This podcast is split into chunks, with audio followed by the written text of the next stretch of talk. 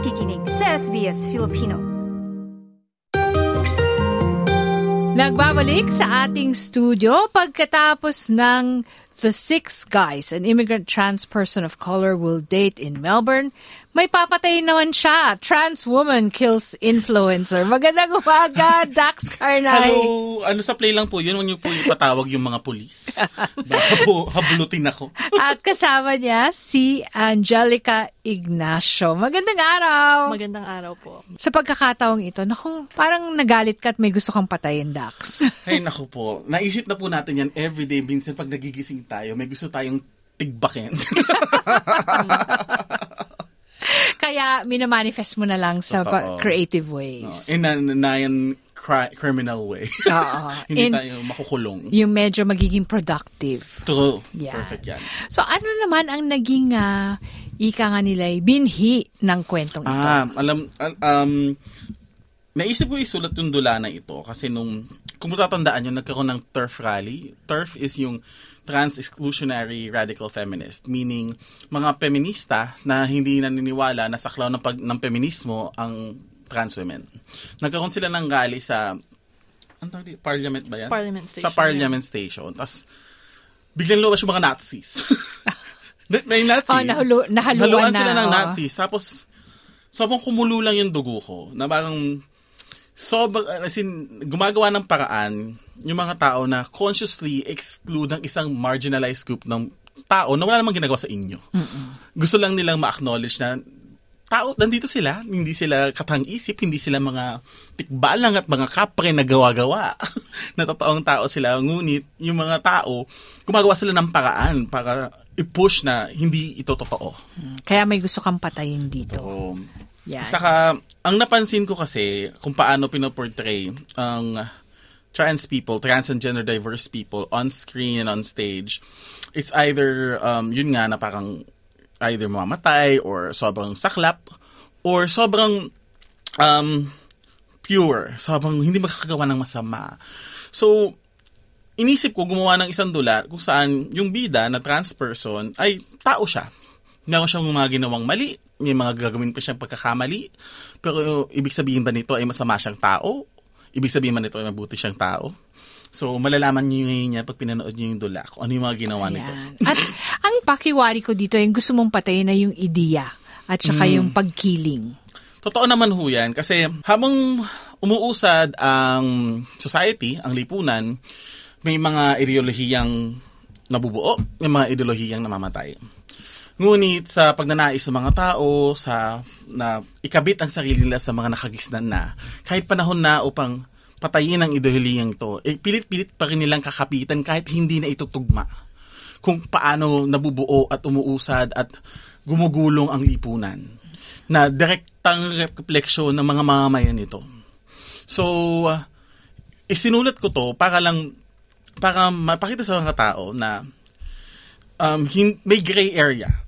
Tao, katulad nyo, katulad ng lahat ng tao, may mga ginagawang mabuti, may ginagawang mali.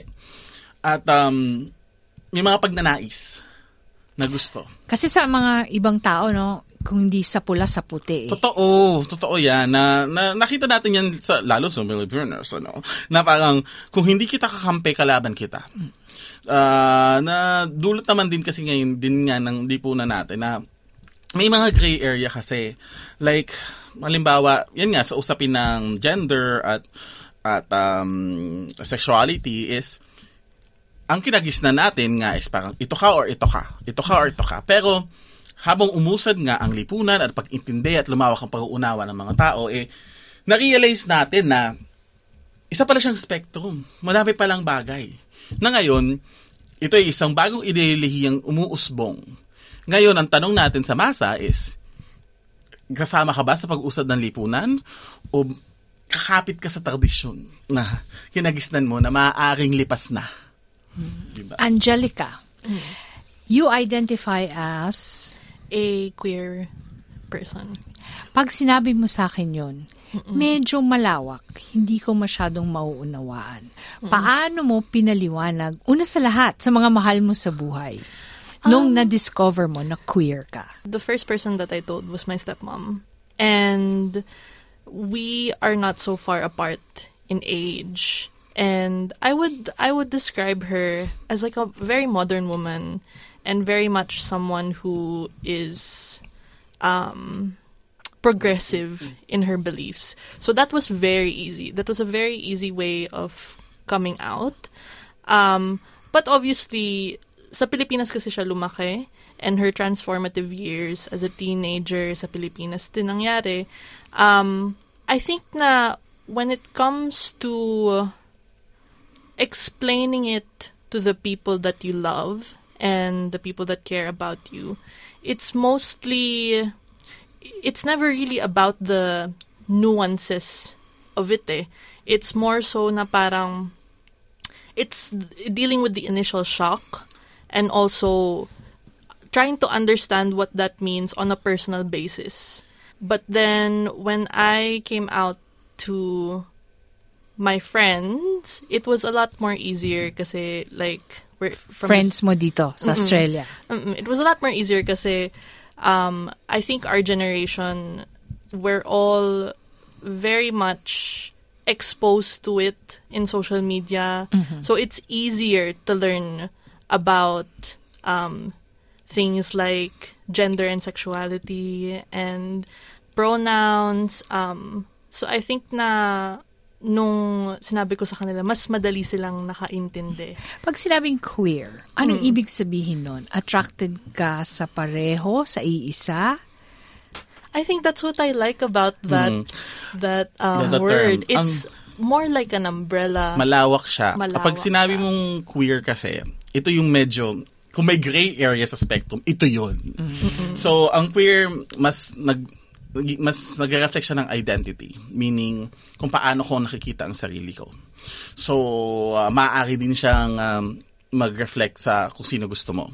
So, some queer people are non-binary people, meaning hindi sila nag-identify as male or female So they, them. they them pero may mga queer uh, may mga queer people that their sexuality is um homosexual meaning gusto nila yung same sex nila so the beauty about queerness it's it's everything about being gender diverse So ibig sabihin, malabo. Ma- parang parang malabo. malabo para sa iba pero para sa taong yun malinaw siya Ah, malabong maliwanag. totoo Ayun. Pero sa Pilipino, 'di ba, pag sinabi mong siya ako, walang he, him, it, wala them, they. So parang napakadali na lang na na konsepto. Na, Pero parang mahirap ipaliwanag sa mga Pinoy. totoo Paano mo pinaliwanag sa tatay mo? Um, hindi ko pa actually napapanawalan sa tatay. ko. nako kung nakikinig po yung tatay ni AC ay um, I, I, I've experienced that na, if it's, especially like the older generations. Lolo, lola. Oo, ganun. Parang hindi kasi nila maintindihan. Pero that's, that's what I always start off with. Kasi, when it comes to pronouns especially, sabihin ko sa kanila, eh, di ba pag sa Tagalog, wala tayong pronouns. Kasi ang pagkakilala natin is yung, like, bilang sa pagkatao ng tao, hindi bilang sa kung anong itsura Oo. nila or um, paano sila nag identify So, I feel like when I explain that to them and then I try to apply it in English na it's it's the same, it's similar na it's not really it's more so what that person identifies as. 'Di ba? Lalo na sa atin. Nakikita kita. Pag nakita kita, ang, pag, ang una kong impresyon ay isa kang babae. Opo. So, ang una kong tatanong sa'yo kung tsahin mo ko o lolo-lola mo ko eh, Angelica, kailan ka ba magkakaanak? Kailan ka ba mag-aasawa? Kailan ka ba magkakaanak? So, paano mo nina-navigate yung identity mo sa mga ganong katanungan? Um, feeling ko po kapag ganun, I will always I will always explain it.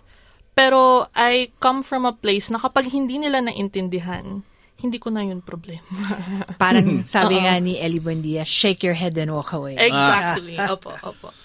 Dax, eh, ano ba yung mga nais mong ipaliwanag? Dahil sabi mo nga, may mga bagay-bagay na hindi mo naman mapapaliwanag. Totoo. Hanggat hindi siya tunay na ma-imbibe or ma-absorb ng individual. So, anong nais mong ipaliwanag dito sa Trans Woman Kills Influencer?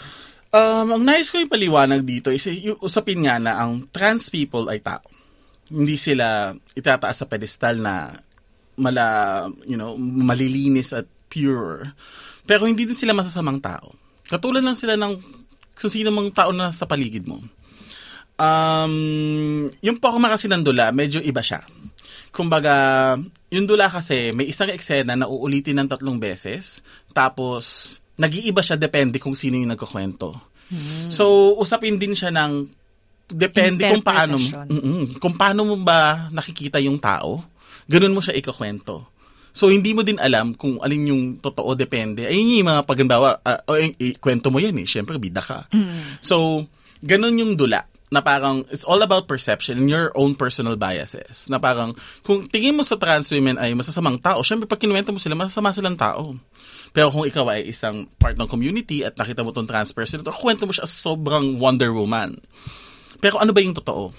Ngayon natin nahanapin yung balance. Na nais ko sanang pagkatapos manood ng dula is hindi masagot yung tanong eh. Kundi magtanong. Tanongin. Palawigin yung pag-iintindi. Kasi at the end of the day, bumabalik tayo sa usapin ng pronouns. Ang tanong pa natin mga tao, eh, paano ko malalaman? Pag nakita kita, anong pronouns ang gagamitin? Sabi ko, eh, bakla ka, magtanong ka. Yun yung number one rule. Ask. If you do not know how the person identifies, ask questions. Pag tinawag kitang he, magagalit ka? Um, kung unang, depende kasi yan sa intention eh. Depende talaga sa intention. Kasi may mga taong nagtatanong na, legit talaga na, makikita mo naman eh, na parang, ay hindi talaga ako sure. So, sasagutin mo siya, na, oh, she ako or they. Pag may mga iba naman na, kahit nagtanong na at sinabi mo na, hindi pa rin nila gagamitin. Iba na yun. They're trying to prove a point. Ang point nila is, okay kita mo, nag- natanggap naman niya yung hina na pronouns eh. So, pag mga ganun, kina-call out ko. Pag tinawag kitang bakla, Well, ang bakla kasi sa Filipino is sobrang wide yung term eh. may term of endearment, Mm-mm, may saka- term of pan pangungutya. Tama Mm-mm, ba? Pero again, bumabalik tayo sa intention. Kasi muli, kung babalik tayo sa lingwahe, usapin ng lingwahe, sim- usapin ng semantics, um, bumabalik tayo sa intention. Ang, ta- ang dahilan ko ba para sabihin ito ay para mag- ma- maunawaan or para mag-drive ng point o para saktan ka. Kasi kung gin- pag dun pa lang malalaman mo na eh kung paano mo ngayon i-entertain yung tanong. Na kasi limbawa, dito sa Australia, at least dito sa kanila, passing ako. So, walang issue. Ang una nilang pronoun sa akin ay she. Pag sa Pilipinas, dyan tayo medyo nagkakaroon ng mga usapin. Sir. Oh, parang, hi sir. Sabi ko, kapal lang eyeliner ko, sir. Haba ng buhok ko, sir. Pero, i-explain mo pa rin. I-explain mo pa rin. Kasi, ang, ang hiling ko nga, sa, especially sa mga miyembro ng trans and gender diverse community na, ang number one na kalaban talaga namin is ignorance. And you cannot fight ignorance with aggravation or anger. The only way to fight ignorance and hate is to educate. But that doesn't mean that some people, um, because some people will choose not to be educated. Eh, mga tao na yun, huwag mo nang pag-aksaya ng panahon yun. Mamamatay na silang ganon. Doon ka sa mga taong nais makaintindi. Hindi ka napapagod? Nakakapagod siya. Nakakapagod siya. Pero, babalik kasi ako sa isipin ng yung mga matatandang baklang nauna sa akin. Yung mga kalayaan na natatamas ako ngayon. Hindi ko siya makukuha kung napagod yung mga baklang nauna sa akin. Kung hindi sila tumayo, hindi sila naging visible, hindi sila lumaban, ay eh, ba- baka malamang hanggang ngayon ibinabato ko ng bato sa kalsada. So yun pa rin yung iniisip ko na parang madami kasi akong anak-anakan ng mga ng mga trans and bading na parang kinukwento pa kasi sa kanila na mahirap yung pinagdanasan ko. At na, napagtanto ko na kaya ko to pinagdanasan is para hindi na siya, na, na siya danasin. At the same way na kayo naman, pag tumanda na kayo, at may mga pinagdaanan kayo, ay ang pagdanais nyo sana ay hindi siya dana, danasin ng mas mga batang bakla sa inyo. Angelica, anong gusto mong masagot o mga katanungan gusto mong umusbong matapos mapanood to ng mga tao? Um, I think questions about how we portray uh, queer and trans people outside of the stereotypes that have been set by not only the stage industry but the performing industry, like Screen industry. screen industry as well. I think it's just about time na we have representation, not just in terms of our journey as um, LGBTQIA people and community, but also like just moving beyond what the stereotypical stories are. True. Pwede rin ba na hindi ko lubusang naunawaan kung ano yung spectrum, pero tanggapin na lang kita bilang individual na may pagkakaiba sa pamumuhay ko at sa mga pananaw ko. Tama naman yun, na parang babalik tayo sa usapin ng eh kung hindi ko naiintindihan, kung hindi ko naman ikamamatay, eh di respetuhin ko yung gusto mo kung ikakasiyama ito. Trans Woman Kills Influencers sa Midsummer Festival mula January 27 hanggang February 4. Totoo. Ay, si invite naman sila. Manood po kayo. Ay, wow. Ay, wow.